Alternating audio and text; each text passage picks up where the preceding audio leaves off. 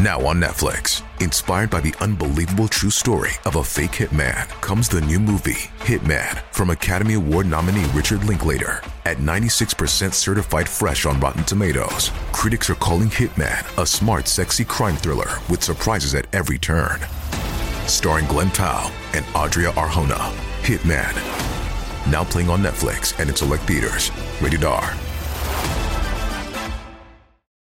Oi, bonitas e bonitos, tudo bom com vocês? Eu sou Jaqueline Guerreiro e esse é o podcast Quinta Misteriosa, do quadro que leva o mesmo nome no meu canal do YouTube. Lá eu posto novos casos toda quinta-feira, então me acompanhe por lá também para ficar por dentro de tudo e não perder nenhum caso novo. E agora, bora começar o caso de hoje.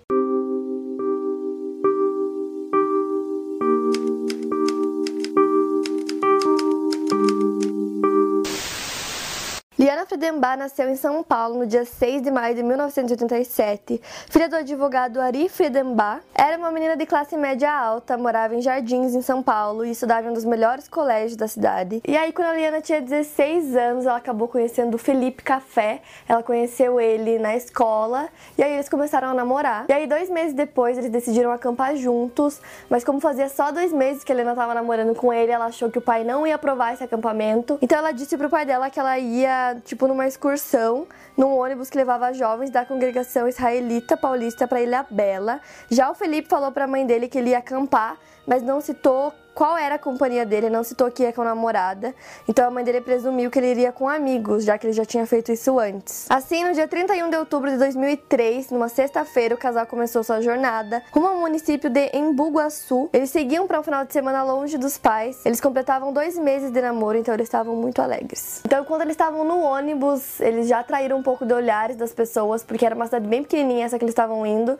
E a Liana tanto a Liana quanto o Felipe vinham de famílias de classe média, então eles se vestiam muito bem, eles carregavam mochilas com muitas coisas. Então já ali eles chamaram atenção e também a Liana chamou atenção por ser muito bonita. E agora entre os outros personagens dessa história. O Roberto Aparecido Alves Cardoso era um adolescente franzino de 16 anos, ele era conhecido como Champinha. A mãe do Roberto, Maria, era dona de casa. O seu pai, o caseiro Genésio, se aposentou por invalidez quando teve um derrame cerebral. Champinha que sempre teve dificuldade de aprendizado deixou a escola no quarto ano do ensino fundamental. A renda da família Cardoso era completada pelo irmão mais velho do Champinha, que trabalhava em uma fábrica de instrumentos musicais, e pela irmã balconista em uma loja de bolsas. O Champinha também trabalhava como ajudante de caseiro, ele ganhava 150 reais por mês e mais algumas diárias de serviços rurais. Ele gostava de andar no mato, de caçar, fumar, frequentar bares, e todo mundo conhecia ele por ser uma pessoa muito encrenqueira. Em 2001, ele se envolveu no assassinato do Liberato de Andrade. Em uma rixa, ele deu duas facadas nele e todo mundo chamava ele apenas pelo apelido de Champinha. Então o Champinha estava com um amigo dele, o Paulo, e eles viram esse casal é, andando por ali, e aí o Champinha deduziu que pelas mochilas, pelas coisas que eles levavam, eles estavam indo acampar. Mas aí, beleza, os dois amigos seguiram em frente, eles foram na casa de um conhecido deles tomar pinga. Esse conhecido era Antônio Caetano Silva, um caseiro de 50 anos. E aí, conversa vai, conversa vem, o Champinha acabou tendo a ideia de assaltar esse casal de jovens bem vestidos. E aí, à noite, eles entraram em ação e não foi muito difícil achar o casal. Então, eles encontraram a barraca dos dois e aí cortaram a barraca com o facão. Então eles anunciaram um assalto, mas como a Liana e o Felipe não tinham praticamente nada de valor e tinham pouco dinheiro com eles, para eles não foi suficiente, então eles decidiram sequestrar os dois. Então eles voltam com os dois para casa do Antônio onde seria o cativeiro. Então o Champinha cobriu o rosto da Liane e do Felipe com toalhas que eles mesmos tinham levado e conduziu os dois por cerca de 2 km até chegar à casa. Chegando lá, ao retirarem as vendas, eles se viram em uma sala com uma cadeira velha, um banquinho, duas mesas pequenas. Tinha um fogão a lenha também, a parede estava toda encardida de fumaça. No chão tinham três machados, uma enxada, duas foices e um facão. Em um dos cômodos tinha uma cama de casal com várias camadas de colchão rasgado, com espuma à vista, caixa de papelão e muito lixo. O Felipe foi levado para um quarto e a Liana foi levada para outro. E lá ela foi estuprada seis vezes pela dupla durante a noite. A Liana tinha só 16 anos e ela era virgem. Então, na manhã seguinte, bem cedo, era mais ou menos 6 horas da manhã, eles decidiram sair com o casal por uma trilha. Nessa altura, quem estava cuidando dos dois era o Champinha e o Paulo, né? As duas primeiras pessoas que viram o casal. O Antônio ainda não estava tão envolvido no caso. Então eles foram por essa trilha com o casal. O Paulo seguia na frente com o Felipe e o Champinha Vinha logo atrás com a Liana. E aí nessa altura os dois decidiram que o Felipe não ia servir de nada, não ia trazer nenhum benefício para eles. Então o Paulo pegou o Felipe foi um pouco mais afastado da Liana e do Champinha, fez ele ficar de joelhos deu um tiro na nuca dele, matando ele na hora. Nisso Champinha volta para aquela casa com a Liana e o pai da Liana, o Ari, tinha ligado para ela no dia que ela saiu com o Felipe. E ele tinha esse costume de sempre ligar para ela, para mãe, pro irmão, ele sempre fazia ligações durante o dia. Conversou rapidinho com ela, ela disse que tava tudo bem. E desde então o celular dela ficou no mudo, que ele achou que seria normal para esse lugar que ela tava indo. Então, desde essa última ligação que ele fez para ela, o celular dela continuava no mudo. E aí ele foi pro ponto na rua Minas Gerais, onde o grupo de jovens da congregação israelita deveria desembarcar, mas não chegou ninguém, não tinha ônibus nenhum.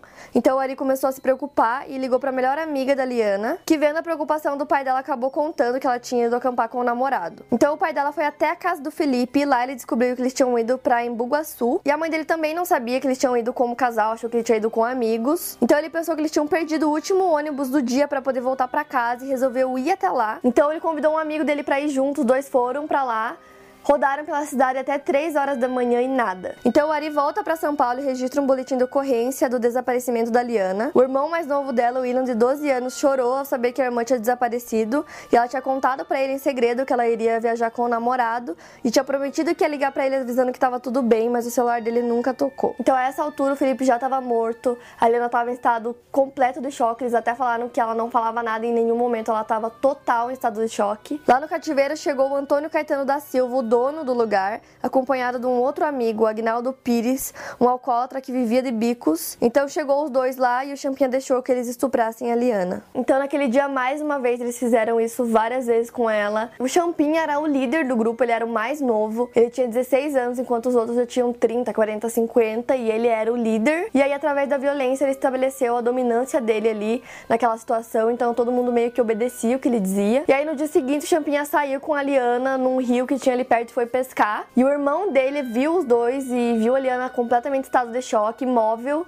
E aí perguntou quem que era, ele disse que era uma namorada dele. O pai da Liana moveu o mundo para tentar achar ela. Ele pressionou a polícia civil, a polícia militar, o governo do estado, as emissoras de rádio e de TV e conseguiu veículos policiais e equipes de repórteres para varrer a cidade atrás dela. Mais um dia se passou e nada. Nos cinco dias que se seguiram, que foram cinco dias de sequestro, a Liana foi estuprada várias vezes pelo Champinha e pelos seus comparsas. Então no quinto dia ele leva a Liana para uma área de mata completamente fechada. Então nessa altura ele já sabia que ele provavelmente seria pego, então ele deu várias facadas nela, porém uma delas foi na cabeça, causando traumatismo craniano e tirando todas as chances da Liana de sobreviver. E como ele era muito conhecido por ser muito encrenqueiro na cidade, numa cidade pequena, poucos dias depois a polícia foi atrás dele e aí um dos comparsas dele acabou dizendo onde ele estava, ele estava na casa de uma tia. Então a polícia foi até lá e levou ele para delegacia para ser interrogado. E chegando lá, ele confessa o crime friamente para a polícia, conta tudo que aconteceu em detalhes e até leva eles até o local. Porém, por ele ser menor de idade, ele não poderia responder pelo crime, mas todos os outros que participaram responderiam. Então, por conta disso, Champinha nunca foi a julgamento. Ele fez 17 anos, 34 dias depois que ele assassinou a Liana. Então, Champinha, por ser menor de idade, foi condenado a 3 anos na Fundação Casa. E na véspera de chegar ao limite de internação dele em 2006, quando ele seria liberado, dois fatos aconteceram. Primeiro, teve o julgamento dos seus quatro comparsas, condenados a penas pesadas, e depois disso ele fugiu da FEBEM, sendo recapturado no mesmo dia. O Champinha foi estudado por vários especialistas e todos os lados concordavam que ele não age dominado pela fúria de uma pessoa louca. E aí a polícia e especialistas começam a perguntar por que que ele não